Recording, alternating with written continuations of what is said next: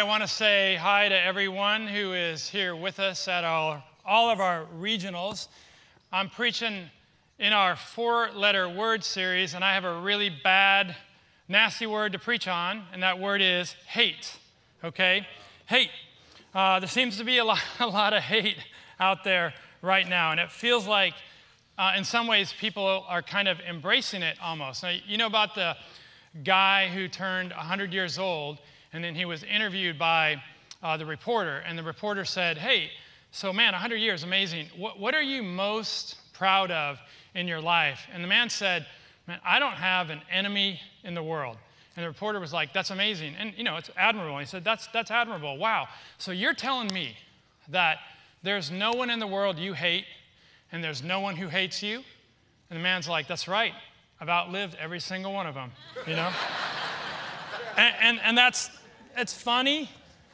It's kind of sad right now. I mean, people do just live with hate, they accept it as a part of their lives. The dictionary defines hate as a passionate dislike of someone. and that passionate dislike is inside people's hearts, but it often comes out. And it comes out in what they say, it comes out in what they do. People are treated unjustly, or they hurt people, or there's even violence. And I know this isn't true, but it feels like, it just feels like there is more hatred right now. I know it's not true.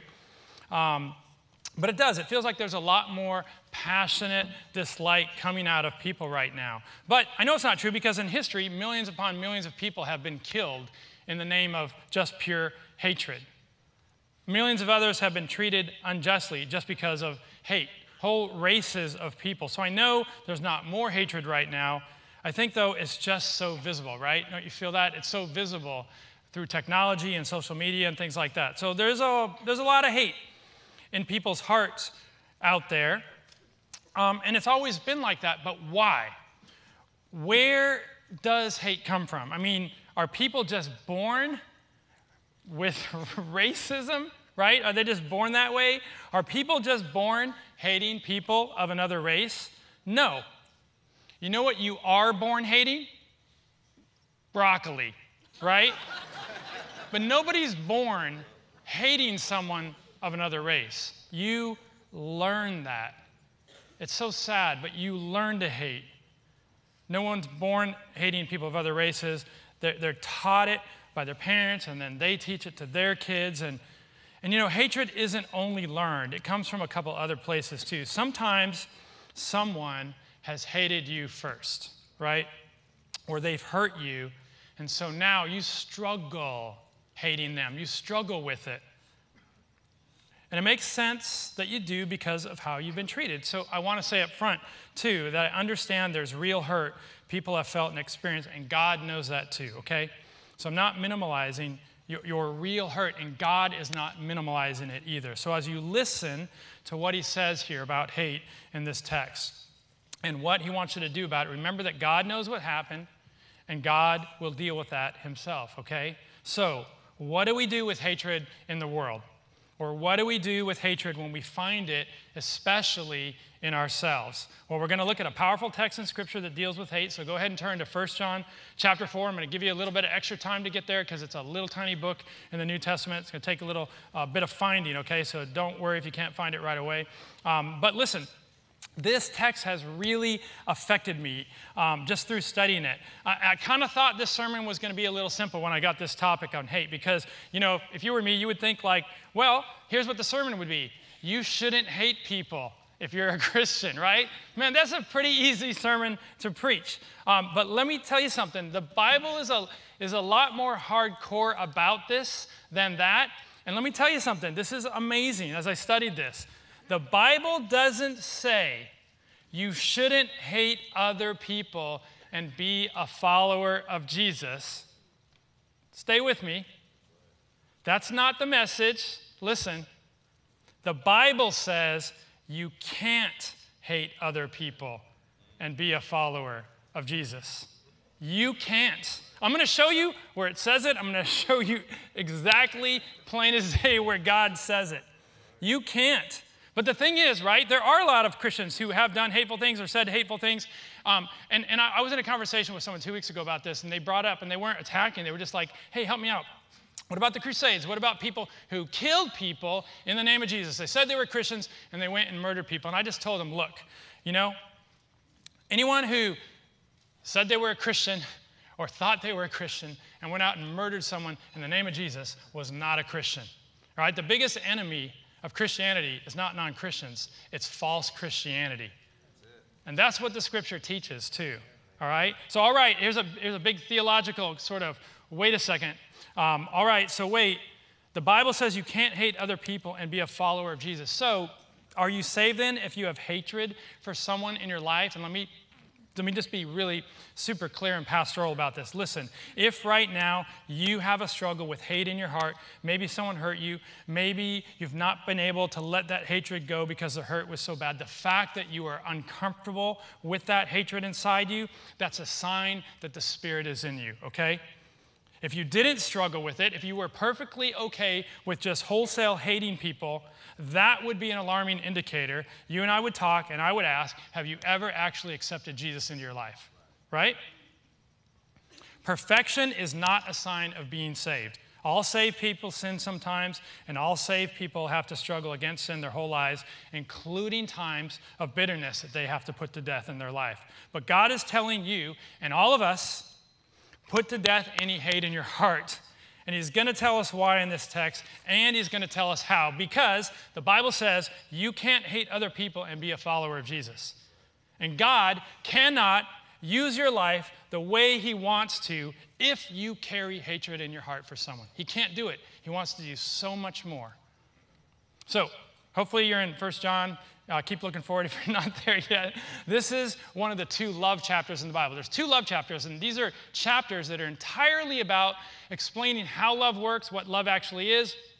The, the, the one everybody's the most familiar, familiar with is 1 Corinthians 13 because everybody reads it at weddings. But this is the other love chapter. The whole chapter explains how love works. 1 John chapter 4. So we're going to jump right in. Jump into verse 7 in 1 John 4. Listen uh, to God's message to you and I about hate and love. Here's how it goes Dear friends, let us love one another, for love comes from God. Everyone who loves has been born of God and knows God. Whoever does not know God, oh, whoever does not love does not know God. Because, listen to this, because God is love.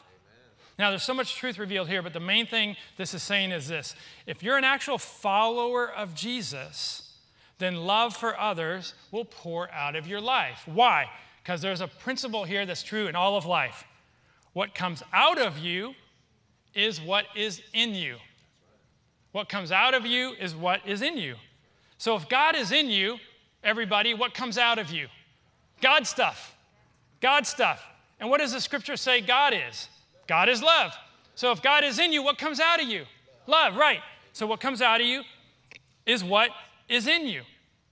So if love comes out of you, God's there because God is love. Jesus himself says the same thing. By this, everyone will know that you are my disciples if you love one another. So if Jesus is in your life and Jesus loves people, what comes out of you? Jesus stuff, right? Love. So if you're an actual follower of Jesus, then love for others will pour out of your life. Everyone experiences that spiritually, emotionally, every other way. What is in you is what comes out of you. So the text says, Whoever does not love does not know God because God is love. So if it's not coming out of you, He's not there. So, what does it mean that love comes out of you? Like fuzzy feelings come out of you? Like, man, I feel fuzzy about everybody all the time, right? Um, I hope not, because I don't feel fuzzy about people all the time, right? No, no, love is very practical. And the, the text talks about that. Um, and that's what the scripture says next. It explains how practical God's love is, how it's real, how it's tangible. God, God does feel love for you, but it's hands on. So listen to how it says it. This is how. Okay, this whole chapter is about love, how it works. This is how God showed his love among us. And it doesn't go then that fuzzy feelings come out. Um, God probably has fuzzy feelings about you, but that's not what it says. It says, This is how He showed love among us. He sent His one and only Son into the world that we might live through Him. So the text is saying, what God means by love is not just, you know, you have these fuzzy feelings inside. love is seen in actions you take. So, how did God love you? He, he loved you by taking action. He sent his son to die for you, he gave what was most precious for you, it, it, and hundreds of other things. There's all kinds of ways God shows love. But, but in this text, it says, He loved you so much, He sent His Son for you. Love is very practical, love is very hands on. In the same way, if you're a follower of Jesus, then practical love will come out of you. Because if Jesus is in you, then Jesus stuff comes out of you. Like what? Like fuzzy feelings? No, like practical stuff. Love comes out of you in the way you deliberately make eye contact at the drive through and you say, Thank you, right? Love comes out of you in the way you have empathy and kindness for people who are different from you, like other racial or ethnic groups. Love comes out of you in the way you say things on Facebook, okay? Kindness comes out, not spite. Love comes out of your wallet, the way you use your resources, not only for yourself, but for God's kingdom and for others in need. And love comes out of you in the way you are gracious to people who don't agree with your views of life or politics or lifestyle. Listen, whether someone is a Democrat or Republican or lives a lifestyle that doesn't agree with God's word, you still love them. Regardless if they believe what you believe or even if they don't agree or believe what Scripture says, you still love them and in that relationship of love, you help them understand God's will for their lives. But even if they don't ever agree or ever believe, you love them. So if you're an actual follower of Jesus, then love for others will pour out of your life, and it's going to pour out in many ways, even the daily little stuff. And the, text keeps going. It keeps explaining how love works uh, with God and how uh, it should also work with us. So it says, This is love. Okay, not that we love God, but that He loved us. Not that, not that we love God, but that He loved us and sent His Son as an atoning sacrifice for our sins. Dear friends, since God so loved us in this way, we also ought to love one another. Here's what this is saying we are to love others based on the same conditions God has for love. No conditions. okay? This is love. Not that we love God, but that He loved us. So, this, ex- this is explaining the order of God's love, right? The order is not first, you love me, then I love you back, right? That's not what the Bible teaches. The Bible has a different order. It says, first, God loved you. And then it doesn't even have a number, it doesn't have a two after that right? And so we are supposed to love in the same order. Not first you love me, then I love you back, but instead, first you love them. Other scriptures say the same point God loved first. Before you ever loved him, even if you didn't love him. In fact, right now, if you don't love God, God still loves you. You are his, you are his creation, he desperately loves you. There's catastrophic consequences for, for living your whole life and never choosing to follow God, but God loves you. And He sent Jesus to die for you first before you ever loved Him or ever deserved it so that you would never face those consequences. In the same way that God loves love for you was not dependent on whether you loved Him. If you are a Christian, then whether you love someone is not dependent on whether they love you. It doesn't say this is love that, that you and God loved each other. It says, This is love, not that we love God, but that He loved us first. So, so break that down. What about then, okay, let's, let's give some examples. What about the person who said that terrible stuff to me or about me? Should I love them? Well, God says whether you love someone is not dependent on whether they love you. So, yes. Okay, what about the person who treated me so bad? Well, God says that, you know, whether you love someone is not dependent on whether they love, you. So, yes, you love them. What about those people who don't care about me? Well, God says that whether, you know, they love you is not dependent on whether you love them. So, yes. God's love is love first. So, so is ours. It's not dependent on whether they love us back. So, jump ahead a little because it says this again. It, it kind of keeps this it keeps hitting us with the order of God's love. We love because He first loved us. Again, God's love did not depend on your love for him. So whether you love someone is not dependent on whether they love you. Then it says something really hardcore. Okay, so, so listen to this. But it's also, I think, a little confusing. If you really read what this says, it's a little confusing. And I kind of struggled with this. Whoever claims to love God yet hates a brother or sister is a liar. For whoever does not love their brother or sister whom they have seen cannot love God whom they have not seen.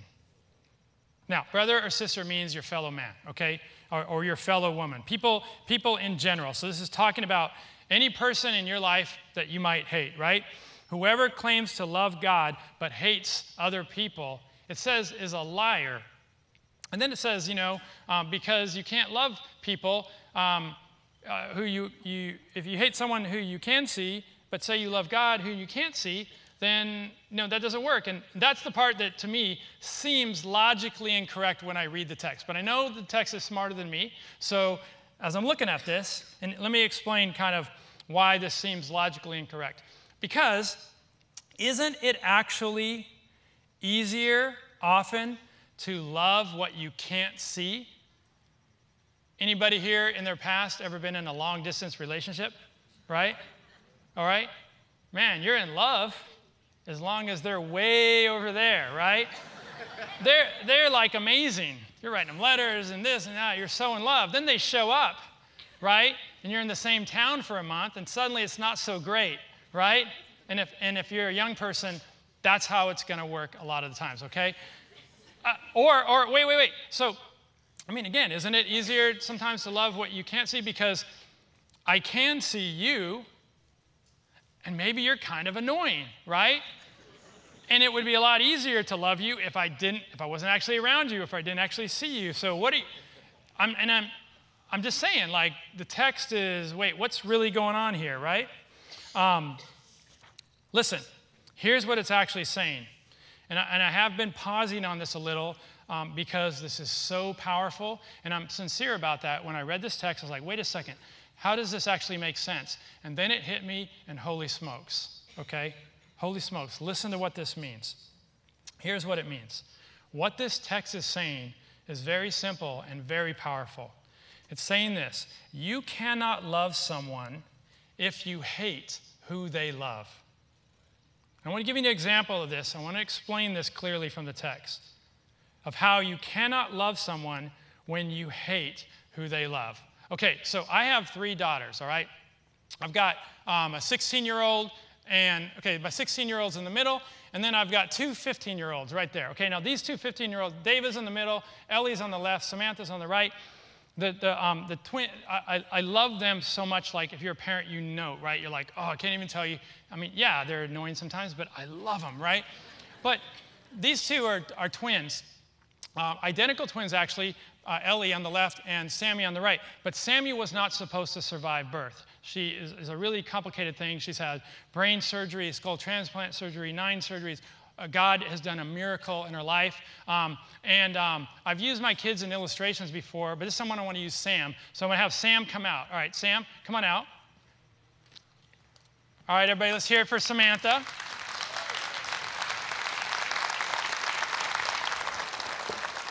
Okay, Sammy. All right, say hi to everybody. Hi, everybody. Okay, now let me tell you, I love Samantha, okay? Samantha has been through a lot. Um, Samantha's been in all kinds of surgeries, and you really like surgery, right? Yeah, I don't like it. Okay, you don't like it. Yeah, dad's just kidding. Okay, dad's just kidding. We just had a surgery uh, last year. Um, um, listen, I mean, there's, there's obviously a special place in my heart for all my kids. Um, there's something about this little girl and what she's been through and all the stuff she's suffered through. And man, I'm telling you, Sammy, I love you. I right? love you. I love you too. There we go on the microphone. now listen, listen, listen. Sammy, Sammy can be, Sammy can be annoying sometimes. Okay, sometimes, once in a while, once in a while, she's a little challenging. Okay, um, so I get it if even if you were like, man, I don't know if I like Sammy so much. But listen, what if you said, um, what if you said to me, Dave, I love you. But, but then you said to me, oh, God, it's hard to say. But I, uh, but I, but I hate, I hate your daughter. No, listen. What if you said that? What, what would I say to you? I say, no. You, you can't love me if you hate who I love. You can't. In fact, if you want to love me, l- love, love the people that I love. The best way to love me is to love my kids. You cannot love me if you hate who I love. And I would even say, if you say you love me, but you hate my daughter, I would say, no, that's a lie. You're a liar by saying you love me. You can't. God is saying, look, if you say you love me, but you hate who I love, sorry, that's a lie. You cannot love me and hate who I love. I want to sit, talk about this a little more, but I want everyone to say goodbye to Samantha. Thanks for coming out, Sam. Say goodbye to everybody. Goodbye, everybody. Okay. This, this is why, listen to me, racial prejudice is one of the most ungodly, unchristian things. Oh my goodness. You hate people that God loves. So you don't actually love God, is what he's saying. Think about for a moment how ungodly and even anti God racial prejudice and racial hatred is. You hate someone that God not just loved, but loved so much that he sacrificed his son for them. God loved them so much the black people, the white people, the, the, the Latino people, the Asian people. God loved them so much that he, he, his, he sent his son to die for them. That's how much he loved them. He said to, to each of them, I will never leave you nor forsake you. You cannot love God if you hate who God loves. It's the heart of the gospel that God loved all people, all races, all social classes. All people of varying degrees of sinfulness. He loved them so much, he died for them. The scripture says that Jesus is the atoning sacrifice for our sins, and not only for ours, but also for the sins of the whole world. And, and just an FYI, this is pretty wild. Did you know that every time you take communion in church, the Lord's Supper, one of the things you're doing is condemning racism and prejudice?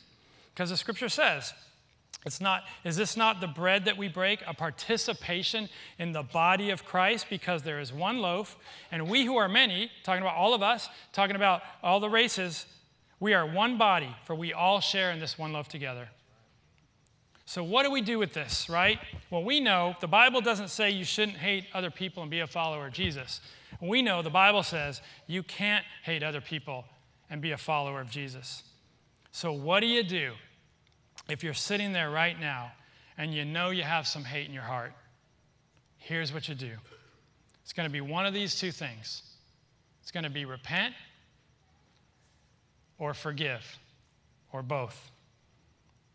If you have racial hatred or hatred for others who are not like you, or hatred for others who don't believe what you do, even about spiritual stuff, then, or anything, then, then you repent of it. I mean, look, cast it aside fast, put it to death right away.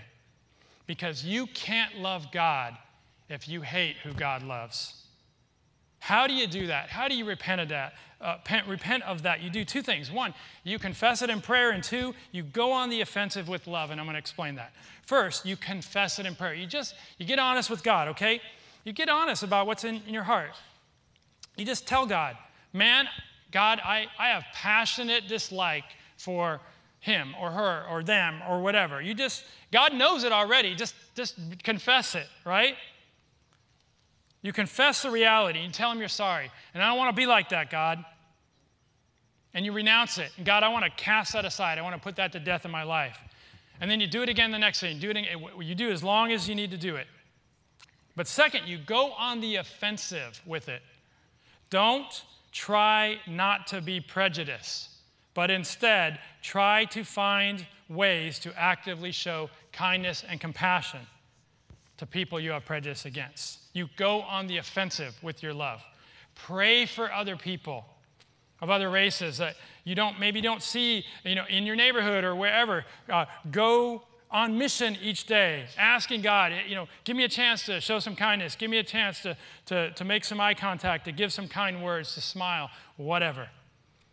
And look even if your hate is towards people who attack christianity or attack jesus or who hate god or who hate what god teaches your response back should never be to hate back. It has to be to love back because God loves those people so much that He sent Jesus to die for them. And God desperately hopes they will realize that at some point and believe because you can't love God when you hate who God loves. And, and, and, even if you have conversations with people about God and truth, always do it in love. We do need to tell the truth. But our culture must know us Christians as truth tellers but we must be truth tellers with tears. We are not the victims, they are, because they still haven't received God's salvation and all that He has done for them.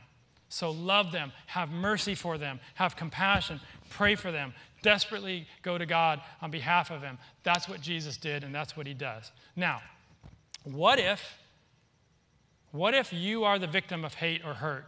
And that is real hurt, okay? And you're like, man, I'm struggling with this. What do you do? What do you do with that bitterness? What do you do with that hatred? There's one path. You forgive, but listen, I don't say that lightly. I know to do that, you might need a lot of help and you might need some time too. But God wants you to forgive. And you know why? It's not just because He loves them, which He does, it's because He loves you. And keeping unforgiveness inside is a terrible thing to do to yourself. God, and God cannot use your life and give, give you all that He hopes to give you, okay? If you hold on to hatred in your heart. And God doesn't trivialize your hurt, okay? So you might be struggling with this question. You might be struggling with it. I don't know if I can. I don't know if I can. Your, your hurt's real. Your, you know, what happened to you is real. And you're like, I don't know if I can forgive that person who hurt me so much. Well, I want to tell you about something that's affected my heart and, and help me live as a forgiver and not hold on to unforgiveness. It's people in my life who I've seen been hurt greatly, but have forgiven someone through God's work in their life, okay? One of the most influential examples for me personally and our whole church, our whole church really, is the Good News Jail and Prison Ministry in Rwanda. And, our, and, and, in particular, our friend Pius, who's been on this stage, who's a friend of our church, and we've learned a lot from this guy, all right? The Good News Jail and Prison Ministry in Rwanda has been an amazing partnership for our church. They minister to people in Rwanda who have been victims, but they also minister to tens of thousands of the killers themselves in the jails of Rwanda. And you know the story about Rwanda, right? About a million people were brutally killed just because of hate by their neighbors, by people who knew them, with machetes. They killed their neighbors, they killed their coworkers, they killed moms, they killed dads, they killed brothers, sisters, grandmothers, grandfathers, babies, little boys, little girls. They cut them to pieces. It's hard to imagine, it's hard to even hear it. Just imagine what that was like. You know, if you had a person you loved cut to pieces, or several people you loved, painfully killed because of hate. That's what happened to our friend Pius. But I want you to hear his story of hurt, hatred, and forgiveness in his own words. So let's all watch this. During the 1994 genocide, I lost uh, 12 close family members. I learned how my sisters were killed. They were burnt alive in a house.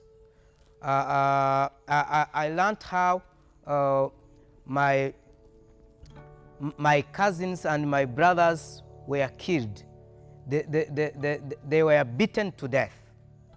Uh, I learned how my dad uh, uh, was killed. he was he, he, was killed in a, a multitude of people. They sh shot them uh, and they, uh, they were dead. I, I couldn't believe that we, we were still uh, human beings. Uh, uh, uh, uh, most of the people, most of the Christians, uh, including me, we thought even God uh, had forgotten uh, our country and our people. Let alone, I started praying. When I was one day in prayer, I had a, a, a, a voice telling me, uh, uh, uh, if you want to keep serving me, you have to chase away the bitterness. You have to forgive those people uh, who have killed your people, the people who have uh, uh, uh, done wrong to you, uh, you have to forgive them. So I said, How can I forgive those people? The people who have killed so many people in this country, the people who have made so many people orphans and widows, the people who have caused the chaos in this country, the people who have destroyed everything, do they deserve to be forgiven? Uh, and the voice I heard told me uh, that uh, uh you cannot serve God with that kind of bitterness, with that kind of heart you have. So you have to forgive those people. Though they are sinners, but you have to forgive them. And the, the voice to, uh, uh asked me, Aren't you sinner also Pius? I said, Yes, I'm sinner. But those people have done something beyond our understanding. Huh? Uh, uh, uh, that's not human. As I kept praying, uh, I began to pray for those people. I used to tell people that if you want to forgive, uh, if you have failed to, for, to forgive someone, you just start praying for him. As you pray for him, you, you, you, you, you, you, you, will feel uh, uh, mercy and forgiveness coming up in your heart. As I kept praying for those killers, uh, I, uh, I, uh, uh, I, started to realize that it was the devil who used them to do the bad things they did during the genocide. And I kept praying for them, and uh, uh, uh, I started feeling like I was being relieved and I was being set free. Forgiveness uh, cannot take place uh, in one night. It takes time for someone to forgive. It's a process. Uh, I was not able to forgive the people who killed my people until God uh, uh, uh enabled me to forgive them. So uh, everyone needs to trust God to be able to give forgiveness to the people who hurt him or her. Yeah, telling you. And I, I show you that for two reasons. Number one, for some of us, when we see that, we realize how selfish some of our hatred is, right? We hate someone because they said something mean or disrespectful to us. And we see that and we realize, wow, Jesus, I'm so sorry. I'm so prideful. I forgive them. Jesus, forgive me for hating for such small things. And then I show that because, I mean, Pius is our friend. I mean, this, this guy, you know, I mean, we, we, we walk together with his ministry as a church. I mean, we've learned a lot from him. So, for others of us who really have been hurt and we've believed it was impossible to forgive. Seeing Pius's testimony and how God worked in his life gives us the ability to go, okay, God, you can do what, what was impossible for me, you can do, God, in my life. It's not impossible for God. God can relieve you of the burden of hate you feel through, through unforgiveness. So I'm asking you to invite God into this with you and ask Him to help you forgive that person today, if that's you. Hatred is so bad because you can't love God if you hate who God loves. But it's also so bad because hate and unforgiveness destroys the work of God and the person who carries it. So lay down that hatred before God today and ask Him to help you. So let's pray for each other as we do that, all right? Here we go. Father, we come to you now. We thank you for Pius and, and, and, and his friendship with us and his example. We thank you for your word and just how clear, Lord, you make your word to us. And it's not a burden because everything in there is a gift.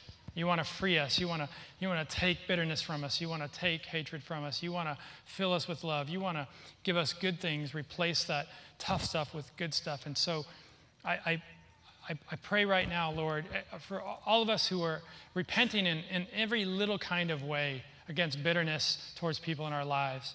Just hear these prayers, Lord.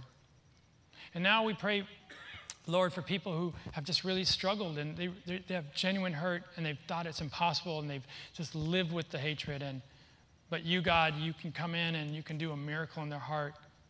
So we just pray, Lord, as they're telling you in their heart that they want to do it, that, that, that you bless them in this, Lord and just fill them with that hope that you're going to walk them through complete forgiveness. And maybe it doesn't all happen today, maybe it takes a while, but Lord, you're here with us and you walk with us and you do miracles in our heart and you restore us. So we pray for each of those people who are really struggling with those burdens. Thank you for hearing these prayers, Lord. In the name of Christ, amen.